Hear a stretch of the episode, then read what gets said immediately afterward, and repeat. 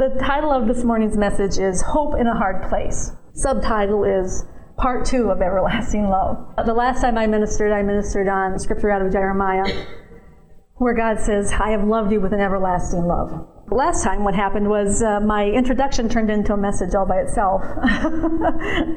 and so uh, I didn't actually get to take you through the scripture that I wanted to take you through. And so that's actually what we're going to do this morning. But as I began to prepare, the Lord just said, Hope in a hard place. I said, okay, let's look at this from hope in a hard place then. so this morning I want to talk to you about having hope in the midst of a hard place.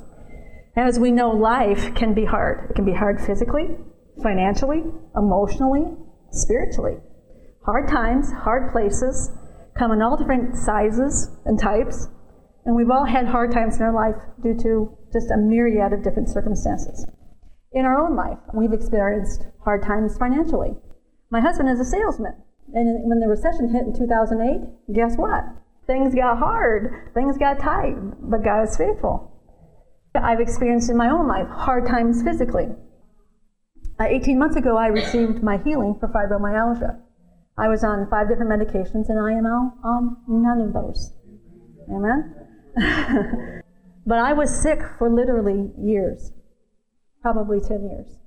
So I know what it's like to have physical hard places where every day you're, you're thinking, is today the day, Lord? Is today the day, Lord? you know, and you, you're waiting. And that's hard. It can be very hard. I've had uh, hard places emotionally. About six years ago now, my daughter and her husband were doing foster to adopt.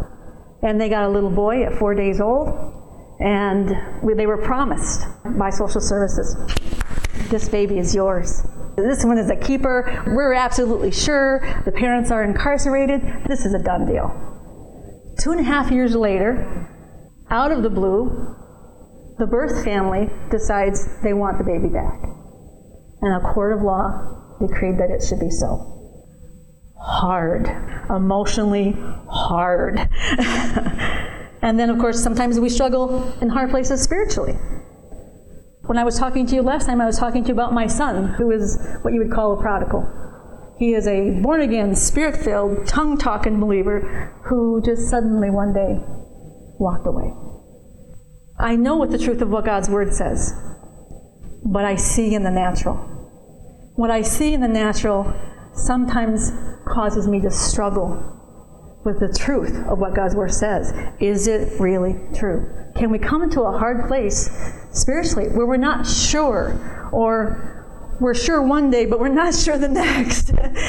yes, yes. Sometimes we struggle with the truth of God's word and the validity of how true it is in our lives. So, hard places.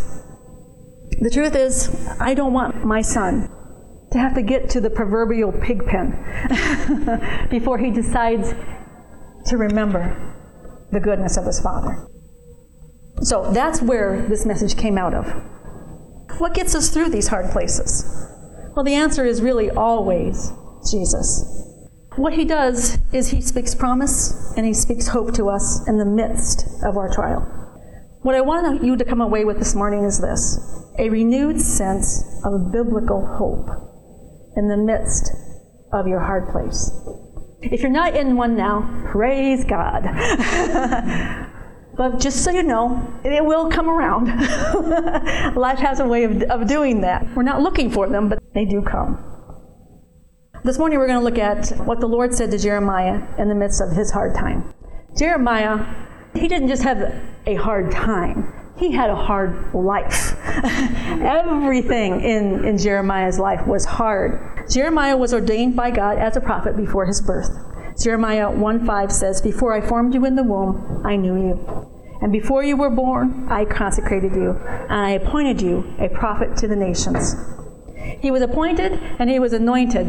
And sometimes we think if we're appointed and anointed, then things are going to be easy. Right? Because I'm doing the will of God and I'm right where He wants me to be, so of course it's going to be easy. Has anyone found that to be true? Look, all those hands stay down. Doing the will of God is not always easy. A lot of times you're going to go through hard places, not because you're disobedient, but because you're obedient. Because he sends us into hard places. He sends us into the midst of a hard time to declare the glory of the Lord Jesus Christ. Because Jesus Christ is always the answer. Always.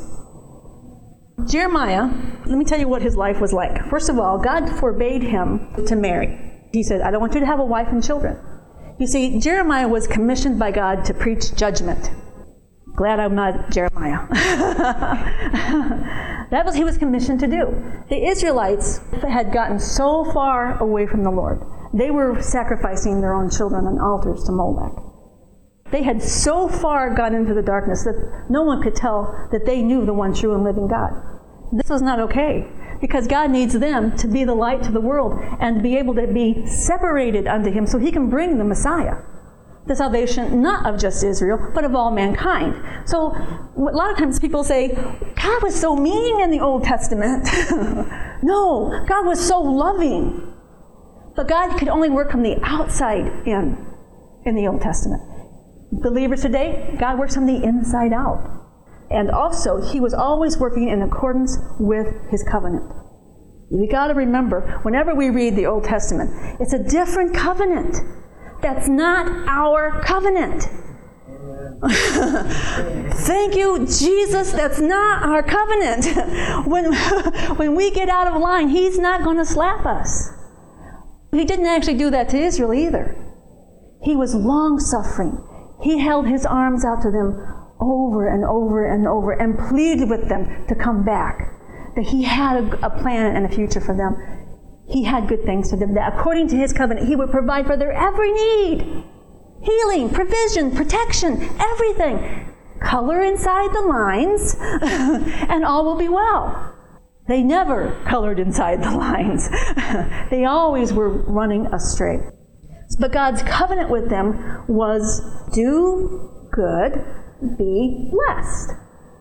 Do bad, be punished. Those were the lines. So when they went outside the lines, God, because He's faithful to His word and to His covenant, He's faithful to His word and His covenant. Whatever covenant you're in, He's faithful to that covenant. And that covenant demanded justice. That covenant demanded that He deal with them according to His covenant. And that's what He did. So often you hear God's heart in the Old Testament, his longing for Israel to come to him, his longing to embrace Israel. He didn't want to punish them, he didn't want to be harsh with them.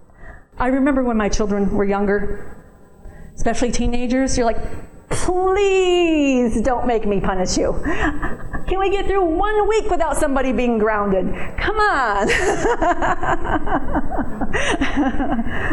that was God's heart. That's my heart for my children. That's God's heart for His children. I don't want that for you. Please stay inside the covenant. That was His heart for them. But because He's a God who is faithful to His covenant, He had to let them suffer the consequence of breaking covenant. The consequence of breaking covenant was judgment. Now, the Israelites didn't really believe God would bring judgment. You see, He had been so long suffering, He waited so long, they began to think, doesn't matter. God doesn't see, God doesn't care, God won't punish us because we have a temple in Jerusalem. And as long as we have a temple in Jerusalem, we are all good. Because to a Jew, the temple was heaven on earth. So to them, as long as they had the covenant, they had the presence of God, and therefore they were safe from their enemies. How foolish. Their trust was in a building and not in a Savior. So Jeremiah got the joy of preaching judgment to them. Because he preached judgment everywhere he went, he was persecuted by his own family. He was plotted against by the people of his home, hometown. He was rejected and reviled by his peers in the religious world. The chief temple priest had him whipped and put in stacks. He was falsely accused by a false prophet of being a false prophet.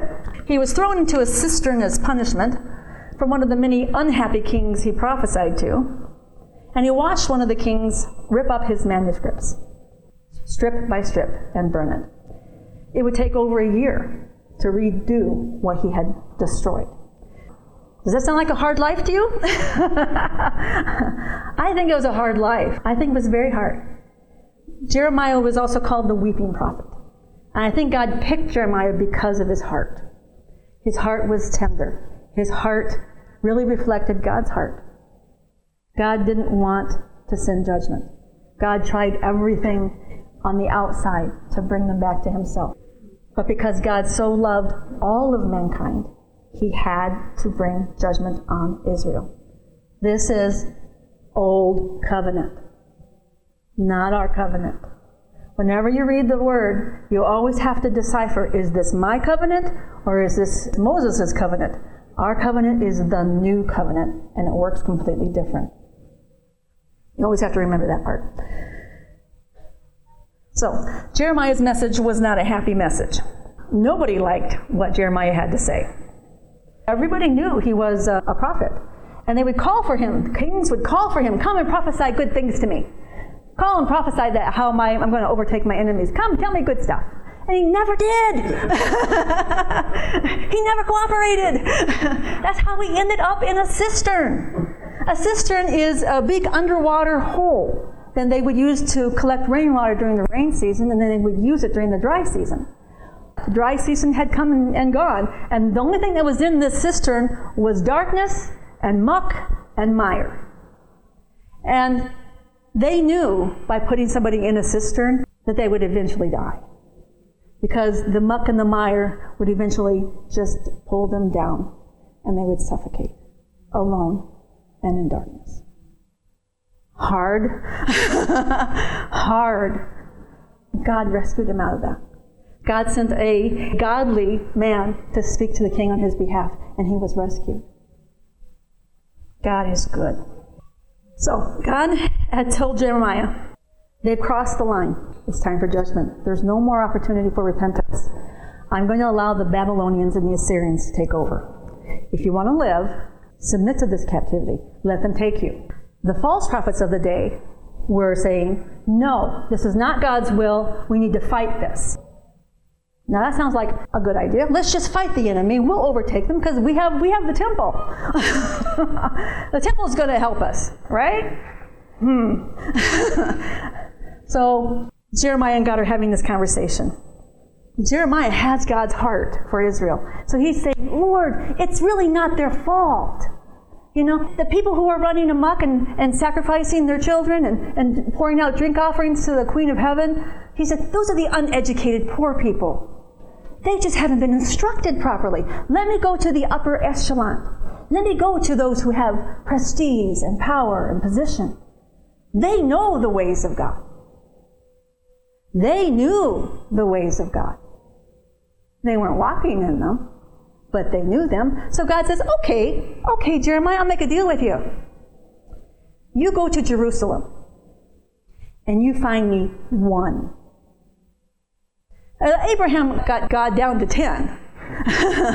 he said, he said, I will spare them if, they, if you can find me 10 righteous, right? Well, with Jeremiah, God says in chapter 5, verse 1, Run to and fro, this is the Lord speaking, through the streets of Jerusalem, look and take note. Search her squares to see if you can find a man, one, who does justice and seeks truth, that I might pardon her. One! Jeremiah says, okay. Jeremiah is a man of hope there. Jeremiah says, there's got to be one. so he goes and he looks, and guess what? God knew. If there were one, I would pardon the whole nation. One. But there wasn't one. So God says, judgment is coming. This is just a side note. I don't believe God is going to judge America. So much of what you hear on Christian television is get ready, judgment is coming to America. How many righteous do we have in this building? Hello? If God would spare an entire nation for one righteous person in power and authority, God says, if I got one, I can do something. One! The one! God's got millions in America who declare and profess Jesus Christ is Lord. I don't believe judgment is coming to America. Judgment was part of God's old covenant. It was necessary. It is not part of the new covenant. One of my favorite authors is a man called Paul Ellis. And when talking about the judgment against uh, America, this is what he says All of our sins were dealt with at the cross. We have been fully redeemed and sanctified by the blood of the Lamb. There is a day coming when Jesus will separate the sheep from the goats. But this is only bad news if you're a goat. if you are a sheep, it is a day to look forward to with eager anticipation and confidence. Where does this confidence come from? It comes from the revelation of the Father's love as expressed in the Son's perfect work on the cross. We, the Church of Jesus Christ, are not goats. If God would spare an entire nation for one, how much more will He do for a nation that's full of believers? John chapter 12, verse 31 says this Now is the judgment of this world. Did you hear that? Jesus said, Now is the judgment of this world. When was now? 2,000 years ago. God said judgment on the world was, was then, not now. It goes on in verse 32 and says, And I, if I be lifted up, will draw all, parentheses, men, unto me. In your Bible, if you have the word men, it's usually italicized because it's not there. The translators decided that's what Jesus was trying to say. But what is the context of this scripture? The context is the verse before it. Now is the judgment. Because Jesus Christ said, I will draw all judgment unto me. The judgment for sin. That's what Jeremiah was having to tell people. Your sins are going to cause judgment to come upon you because that is your covenant. That is not our covenant. God does not punish us for our sins. Now, He will let us do some sowing and reaping. America may reap what she has sown, but it will not be God's hand of judgment. Because all judgment was poured out on Jesus Christ on the cross. He said, If I be lifted up. And they understood that perfectly. He wasn't saying, If I be exalted in the eyes of men. No, he was saying, If I be crucified, if I take judgment on myself, all judgment is what I'm taking. It's not a partial judgment. He isn't going to punish Jesus and then just spank us a little bit. no. All judgment for sin was poured out on Jesus Christ at the cross.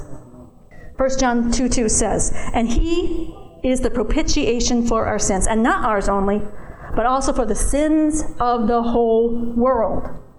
Not just the sins of Israel, not just the sins of those who would believe, the sins for everyone, the entire world, for all people, for all time. One sacrifice, all judgment on Christ alone. 2 Corinthians 5:19 says, "In Christ God was reconciling the world to himself, not counting their trespasses against them, and entrusting to us the message of reconciliation." He's not counting our sins against us. Why? Because he's already counted them against Christ. Christ became sin so that we could not just have right standing, but actually become the very righteousness of God in Christ Jesus. You see, Abraham was counted righteous. He had right standing. We have so much more. We are the very righteousness of God in Christ. My spirit man is one spirit with the Lord Jesus Christ. I don't have, you know, cohabitation going on in my spirit. It is one union. I have been married to the Lord Jesus Christ. I am one spirit with him. That makes all the difference. So I don't just have right standing, I am righteous. Amen. The first thing to remember in a hard place or a hard time is that God is not counting our sins against us. We are included in the new covenant of God's grace. When bad things happen or difficult seasons come, it is not God punishing our sins. About 98% of the book of Jeremiah is about judgment. How many of us regularly read Jeremiah? we don't because it's all about judgment. but in the midst of Jeremiah, now Jeremiah is not an easy book, and this is why. It's not chronological. If you read the book of Jeremiah, it's pieces and parts, and sometimes the what happened at the end you see in the front, and it's quite a jigsaw puzzle. But what I love about the book of Jeremiah, right smack dab in the middle, you find what's called the book of consolation and comfort. God called a book, not just his entire manuscripts, which was what Jeremiah is. It's all of those manuscripts he had to rewrite. That might be why they're out of order. God spoke to Jeremiah in the midst of his hard place. Jeremiah was brokenhearted because judgment had begun. The Assyrians had come. Israel was divided up into two kingdoms, the southern and the northern. One was 10 tribes, they called it Israel, and then there was two tribes they called Judah. Tribe of Judah and the tribe of Benjamin, and the other one was all the other 10. The tribe of Judah and Benjamin are the ones that went to Babylon willingly. They followed the instructions of the Lord. The Lord said, Submit, and they did. Because they did, even though He said, You're in a hard place, you're where I want you to be. You're where I want you to be. That is where He spoke in Jeremiah 29 when He says, I know the plans I have for you, declares the Lord plans for welfare and not for calamity, to give you a future and a hope. We always have a future and a hope in Jesus Christ. He wanted them to know that particular promise is really referring to the promised Messiah, is really referring to the Lord Jesus Christ. Jesus is the promised future and the promised hope. So, right smack dab in the middle, God gives Jeremiah this book called Consolation and Comfort. It's actually four chapters, 30 through 33, depending on which scholar you want to listen to. Some scholars only give you the first two, most scholars give you all four. I believe, really, if you read the context, it really is all four 30 through 33. What is hope? Well, I looked at it in Webster's 1828 dictionary and it says this Hope is a desire of some good, accompanied with at least a slight expectation of obtaining it, or a belief that it is obtainable. Hope differs from a wish and a desire in this that it implies some expectation of obtaining the desired good, or at least the possibility of possessing it. Hope, therefore, always gives pleasure or joy, whereas a wish and a desire may produce anxiety and pain. Well, what's the difference? Wishing and des- wanting, having desire, has no action and no expectation. How many times have you ever said to yourself, Oh, I wish they would invent something for this? oh, I wish they would have this at the grocery store. Oh, I wish someone would do this. It's just wishing. We're not actually expecting something to come from it. We're just expressing, I would like it to be this way. It's not, and I would like it to be. we don't expect it to actually change. We don't put any effort into actually helping it to be changed. That's just a wish. I wish I could win a million dollars. Now, if I thought there was a possibility of actually winning a million dollars, I might go buy a lottery ticket. Not my thing. Hope says, I know it's possible. That's why people, when people do buy a lottery ticket, they go, it is possible. They actually have hope. They've done something. They put action behind that belief. But if they just wish, I've said it, oh, I wish I had a million bucks. Oh, I wish I had all the money in the world. I could do whatever I wanted. do I really expect that to happen? No. do I say it still? Yeah. but hope says, I know it's possible. Hope, biblical hope, is a confident expectation of good. A confident expectation of good. You see, I can hope for a church building.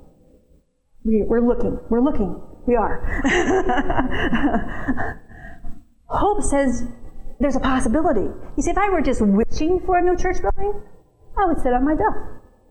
Because a wish doesn't mean anything. A wish doesn't have any power. A wish doesn't motivate me. But a hope motivates. It says, this is possible. This is obtainable. This can come to pass. Years ago, I asked the Lord to help me understand the difference between hope and faith. Now, in the Old Testament, you don't see the word faith used. You see it used only twice. But you hear the word hope 130 times. So the word hope can be translated trust. You know, if I put my trust in the Lord, hope in the Lord, it's not wishing, it's actually expecting. Hope expects. Hope is faith for the future. This really helped me when the Lord showed me this. Faith says, I have it now.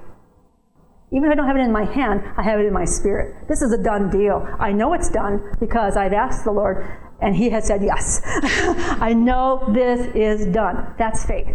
Hope says, I believe I have it, but it's in my future. That's the difference. Faith takes possession. Hope says it's mine out there. I am hoping for a church building. Am I wishing? No. I know we have a church building, but it's in my future. I'm going to walk into that future. I'm going to walk into that reality. And when I do, then it has become faith. in the Old Testament, there isn't a lot of difference between the word hope and faith. They're so closely related. When we hear in the Old Testament the word hope, it always includes this confident expectation of good. But it's usually for something in your future not something you have possession of today. So where do we find hope? Psalms 119:14 says, "Thou art my hiding place and my shield. I hope in thy word." 119 verse 116 says, "Uphold me according to thy word, that I may live, and let me not be ashamed of my hope, my confident expectation in seeing God's goodness in my life." Psalms 130, verse 5 says, I wait for the Lord, my soul doth wait. And hope always has waiting involved because it's in the future. It's you receiving something for your future. Probably the best explanation is heaven. We don't say, let's put it this way, we do say, the hope of heaven. I have the hope of heaven. We're not saying, gee, I hope I get in. That's not what we're saying. We're saying, no, I have a confident expectation that when my time comes, I know where home is. I'm going home. You can't talk a Christian out of home. we know it belongs to us, but where does it belong to us? In our future. So we know that when we get there, we have what we have believed. That is God's kind of hope. I wait for the Lord, my soul doth wait, and in his word do I hope. Psalm 130, verse 7. Let Israel hope in the Lord, for with the Lord there is mercy, and with him there is plenteous redemption. Love that. Plenteous, plenteous redemption. There's enough redemption for everybody. Jesus Christ has paid for everybody. There is plenteous redemption. We have been bought out of the slave system of Babylon out of Satan's dominion. We've been translated into this wonderful kingdom of light. There is plenteous redemption. That makes me so happy. Plenteous. I get carried away. I just love that. In the midst of Jeremiah's grief and sadness and sorrow, he also wrote another book called Lamentations. I love this. In chapter 3, he's whining did you know you can whine to God? you can. It's not very productive, but He will let you do it. he knows it's important for us to express where we are. He is not disappointed when we have sorrow and sadness in our life. He knows that whining won't get you what you want, but He knows in the midst of the, the hard place and the feelings of sorrow and the feelings of sadness and the feelings of being overwhelmed, that you are very able to receive His mercy and grace. Amen? That's what happened to Jeremiah.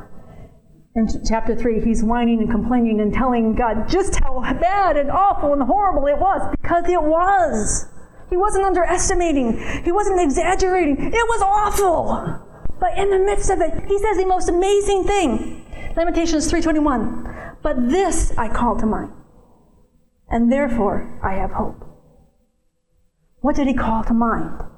What caused him to have hope? The next verse. The steadfast love of the Lord never ceases, and his mercies never come to an end. They are new every morning.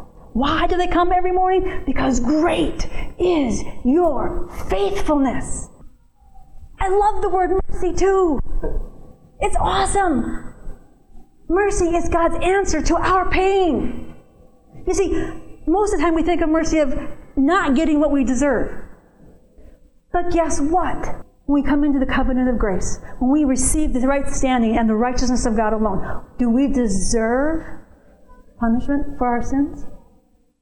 No. Why? Because Jesus took the punishment. so, what is mercy for? Mercy has the word compassion in it. When we hurt, he says sin causes pain. Every time. Sin causes pain. But sometimes we're hurting not because of our sin, because of somebody else's. That could be your spouse, your employer, your government. sin causes pain. Pain is not God's punishment. It's not. He says, when you hurt, when you hurt, you need my tender mercy. My mercy is the comfort and the compassion that your life and your heart. Mercy heals. That's why mercy is so important. Mercy heals. No matter what the situation we are in, the Lord has a word for us. A word that brings a confident expectation of God's goodness towards us. Jesus Christ Himself is our hope. Because of the finished work of the cross, we can believe we have a future and a hope of receiving His goodness towards us. We call that grace. When the Lord shows us what is in the future and that we have a future, we have joy and peace. If we're just hoping, and I see, I do see Christians sometimes do this. They're hope, not biblical hope. they're wishing. I'm wishing something would happen, and when it doesn't, then they're disappointed, and they like to blame God but they never stepped out and really entered into biblical hope that leads us to have faith, to take possession of the things that we hope for. Knowing what is in our future helps us to be patient where we are. Uh, 2 Thessalonians 2:16 says, "Now our Lord Jesus Christ himself and God, even our Father, which has loved us and has given us everlasting consolation and good hope through grace." comfort your hearts, and establish you in every good word and every good work. It is through His grace, because of His absolutely free, unmerited love for us, His grace, that He wants to speak words of comfort and words of peace to us. All of this began when the Lord started ministering to me about my son. My son is uh, basically a prodigal. He lives in a far country, not literally, but he lives in the far country, just like the prodigal in Luke 15. I know the truth of God's word that God gives us an eternal salvation, that God gives us everlasting consolation, that God gives us good hope. I see the truth of God's word, but I see the facts of my son's life. And sometimes I'm, I'm going, Lord, look. Do you see that? I don't want to look. I don't want to see because it breaks my heart. So one day, I said, Lord, talk to me. I have to know what you're doing. I need some biblical hope here. And so the Lord brought me to the book of consolation. I'm just going to run through it real quickly and let you see how God uses His word to speak comfort and hope and promise to us. I want to begin at chapter 31, verse 1. At that time, declares the Lord, I will be the God of all the families of Israel, and they shall be my people. What he was saying there is that I'm going to restore. Verse 1, I'm going to restore. It's no longer going to be Israel and Judah, it's going to be restoration. He calls them completely Israel. The Lord was speaking restoration. Thus says the Lord in verse 2 The people who survived the sword found grace in the wilderness. I love this one too. when the Assyrians came through and people were killed, but some of them were not. And it says, when they ran into the wilderness to escape the punishment that had come, they found grace in the wilderness. They found Christ in the wilderness. They thought they were running from the hand of God, but they ran right into His grace. Love that. The Lord was saying, Your son thinks he's running away, but he's running right into the arms of grace. Verse 3 The Lord appeared to him from afar, saying, I have loved you with an everlasting love. Before the foundations of the world, Jesus Christ loved me and my son. That love is so amazing and so unending. He says, Therefore, I have drawn them with loving kindness. It is the goodness of God that leads men to repentance, not punishment. My Father, in His goodness, is going to restore my son. In verse 4, it says, Again, I will build you, and you shall be rebuilt, O virgin Israel. Several chapters earlier, he's calling Israel a harlot. what happened to her? What happened to Israel? Grace happened to Israel. He made her brand new. Does that sound like a new creation to you? Yes, it does. He said, You run into the arms of grace, and I will make you a brand new creation. You will never be the same.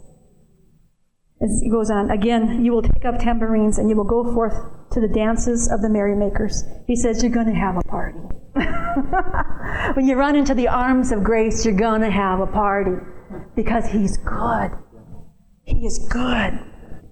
But then he goes in verse 7, it says, Thus says the Lord, sing aloud with gladness for Jacob, shout among the chiefs of the nations, proclaim and give praise, and say, O Lord, save thy people, the remnant of Israel. Verse 8, Behold, I am bringing them from the north country. This is my promise. This is my promise. Behold, look, see, I am bringing them from the north country, and I will gather them from the remote parts of the earth. And I love this too. I know, I just love God's word. Don't you just love God's word? Among them, the blind and the lame, the woman with child, and she who is in labor with child together. A great company, and they shall return here. With weeping they shall come and by supplication I will lead them. And I will make them walk by streams of water, and on a straight path in which they shall not stumble. For I am a father to Israel, and Ephraim is my firstborn son. But what he's trying to say here, can you imagine traveling? The pregnant woman, the woman in labor, doesn't that sound hard? Almost impossible? but you know what he's saying? He says, I'm going to make it easy. Coming home is always easy. It's not hard. Down in uh, verse 11, it says, And the Lord has ransomed Jacob and redeemed him from the hand of him who was stronger than he. So often believers go out into the world and they, they run amok. and you're going, Oh, you know, Jesus, what are you doing? but they begin to believe the lie. It's too hard to go home. This is bigger than me. How can I turn back now? They believe the lie that they've gone back into captivity. I, with my loving kindness, will bring them home. Verse 13. Then the virgin, the one made new, shall rejoice in the dance, and the young men and the old men together, more partying, and I will turn their mourning into joy. For I will comfort them and give them joy for their sorrow, and I will fill the soul of the priest with abundance. That's us. That's us. We're the priests. He'll fill our soul with abundance of His goodness and my people shall be satisfied with my goodness. Forever I was looking for truth, and I was never satisfied. But when I found grace, I found rest. I found satisfaction. Then nothing satisfies my soul like grace. In verse 16 it says, Restrain your voice from weeping and your eyes from tears, for your work shall be rewarded, declares the Lord and they shall return from the land of the enemy. There is a hope and a future, declares the Lord, and your children shall return to their own territory. Those are my promises. This chapter goes on. It's amazing. It goes on in, verse uh, 31. It says this Behold, the days are coming, declares the Lord, when I will make a new covenant.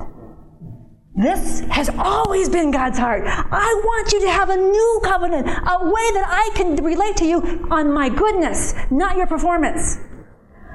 Even then, when he had to bring judgment because that was part of the covenant. His heart was saying, Look ahead, look ahead, see what I see. I see a new covenant, a covenant of grace, a covenant of mercy. Well, I don't have to deal with you based on your sin, but I deal with you based on my goodness. I can shower you with my love. You don't have to earn it anymore. You can be mine forever. My grace is sufficient for every dark place. I will speak comfort to you and peace to you, and I will bring you home and I will satisfy you with good things. Amen? God wants to speak hope to our hearts in every dark place. He has a promise for every situation. He has only good things for his children. Amen? Father God, I thank you. I thank you for the new covenant. No longer do I stand before you ashamed but I stand clothed in the very righteousness of Jesus Christ. You see me holy and pure and righteousness, and I don't ever have to be ashamed again. Father God, I thank you for the blood of Jesus Christ that is sufficient for every need. You have bought and paid for us and for everything that we have need of. Your word tells us you have supplied everything we need for life and for godliness. You have made us to look like you. You have made us your children. And you delight to take care of us. Father God, I thank you that you are at work in the lives of the prodigals that we know.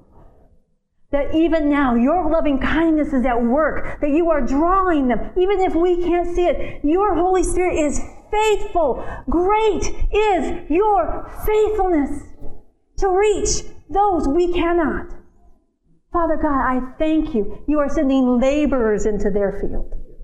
You are sending laborers who have the exact word at the exact time that will give them the courage to come home. Father God, I ask that you bless us, that you would cause your favor to rest on us, that everywhere we go, the light and the glory of Jesus Christ would so shine through us that others would hunger and thirst for that same righteousness. Father God, I thank you that they shall be filled. We give you all honor, all praise, and all glory. I thank you, Father God, for every word of hope. We never have to sink in the mire of darkness. You are a light that shines brighter than any circumstance. And we give you all praise in Jesus' name. Amen.